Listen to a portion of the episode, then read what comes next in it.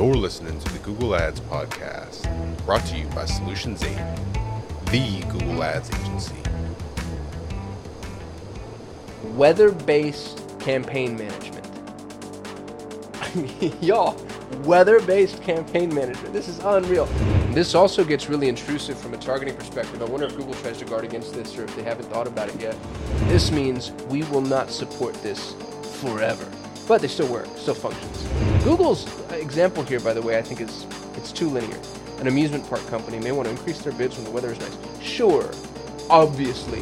You've got a significant ad spend, there's no reason not to think along lines like these. Super cool idea. Here's how it works.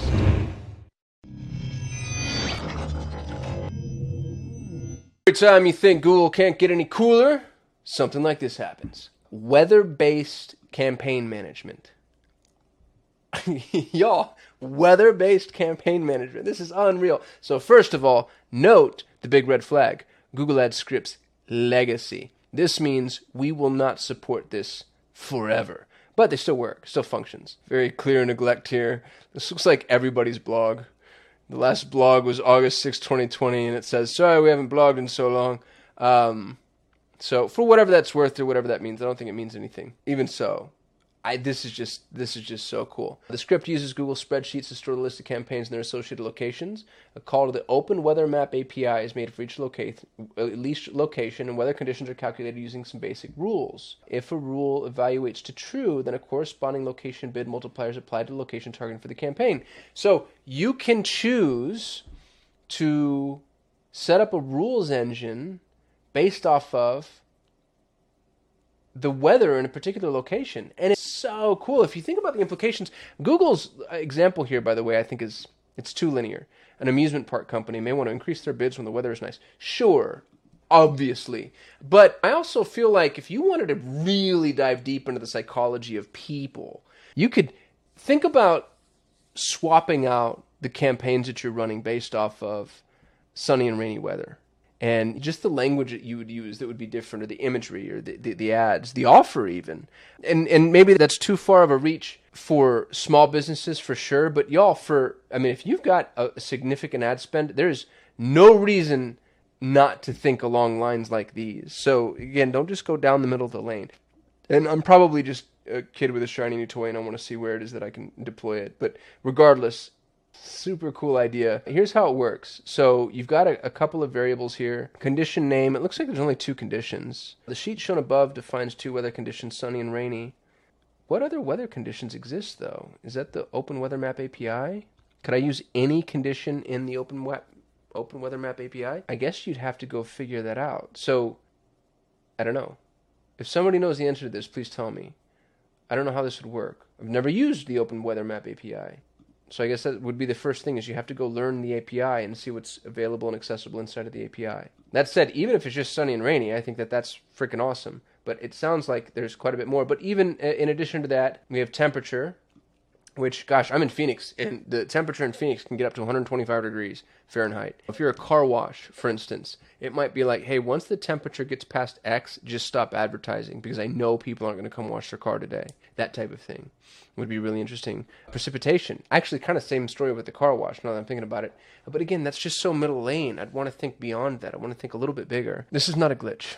I'm interrupting the video you're watching because I need to remind you that I'm always looking for people to join our team. So if you're passionate about Google Ads and you want to work with the best Google Ads agency on the planet, please go to sol8.com forward slash apply. Speaking of working with the best Google Ads agency on the planet, if you're having trouble with Google Ads and you want professional help, that's what we do. You can go to sol8.com, that's S O L 8.com, to apply for your free, no obligation action plan.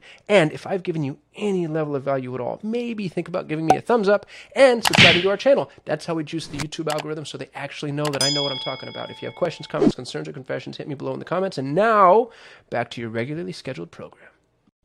The wind speed in miles per hour. Y'all, this is so cool. So you can make adjustments based off of the current temperature, precipitation in millimeters, the rain in millimeters during the last three hours, and then the wind speed in miles per hour, and then of course general condition, sunny or rainy. When defining weather conditions, specify below. And then you would give them the location data, which makes sense. So you have the geo target code. But then what's really cool is you get to offer proximity and proximity radius. So you could even do a little bit in the way of campaign sculpting by weather. You could have your sunny campaign and your rainy campaign and adjust what people are seeing based off of the weather in their area. This also gets really intrusive from a targeting perspective. I wonder if Google tries to guard against this or if they haven't thought about it yet. But imagine being able to modify your ad copy. If it's raining outside and you're actually able to say, like, doesn't suck that you can't go outside right now? I don't know. I just think that that's the type of interrupter marketing too that really captures people's attention. You're just like, oh my goodness, how on earth did you know that that was happening and that was taking place? I bet you that level of personalization is probably something that Google would frown upon, but I can't see how they would stop that. As a matter of fact, that kind of feels like what this is for. Yeah. Anyway, I'm going to include a, a, link to this article in the description of this video. Another thing to note is just some of the stuff that's available inside of this Google Ad scripts. It's pretty cool. It's worth just like poking around and clicking around because there's scripts inside of Google is something that I haven't done nearly as much of a deep dive as I should have.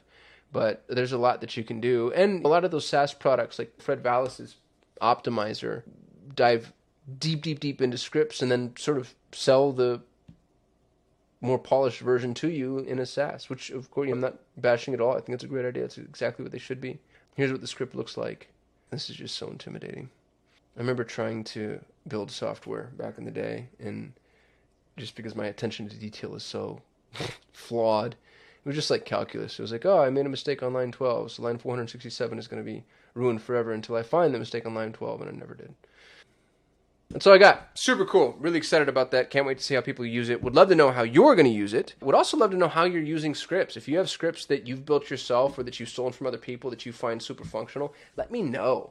I wouldn't mind building a library of assets that we can give to folks, and I'd be happy to feature it here on the channel and give it away to people. And I'd give you a shout out. We could even have you on the channel, and you can tell people what it is and how you use it. Yeah, we've got kind of a solid little community that's happening here. I think I'm at 11,000 subscribers. Is that true? Yeah, 10,800 subscribers. That is absolutely insane. It's absolutely insane. So if you're one of the subscribers and you watch on a regular basis, really appreciate you. Thank you so much for supporting the channel. This has been super awesome. Anyway, that's all I got. Appreciate you watching, and I'll see you tomorrow. Words are so important. So important. And and I'm not just talking about to Google. Like Google is semantically obsessed. Fine. Take that, put it aside for a moment. The words that you choose to use are they're going to dictate how well you connect with your audience. Thanks for listening to the Google Ads podcast. For more ways to grow your business with Google Ads, you can subscribe to the Solutions 8 YouTube channel. If you enjoyed this episode, please share it with a friend. And if you'd like to work with the best Google Ads agency in the world, you can visit Solutions8 at sol8.com.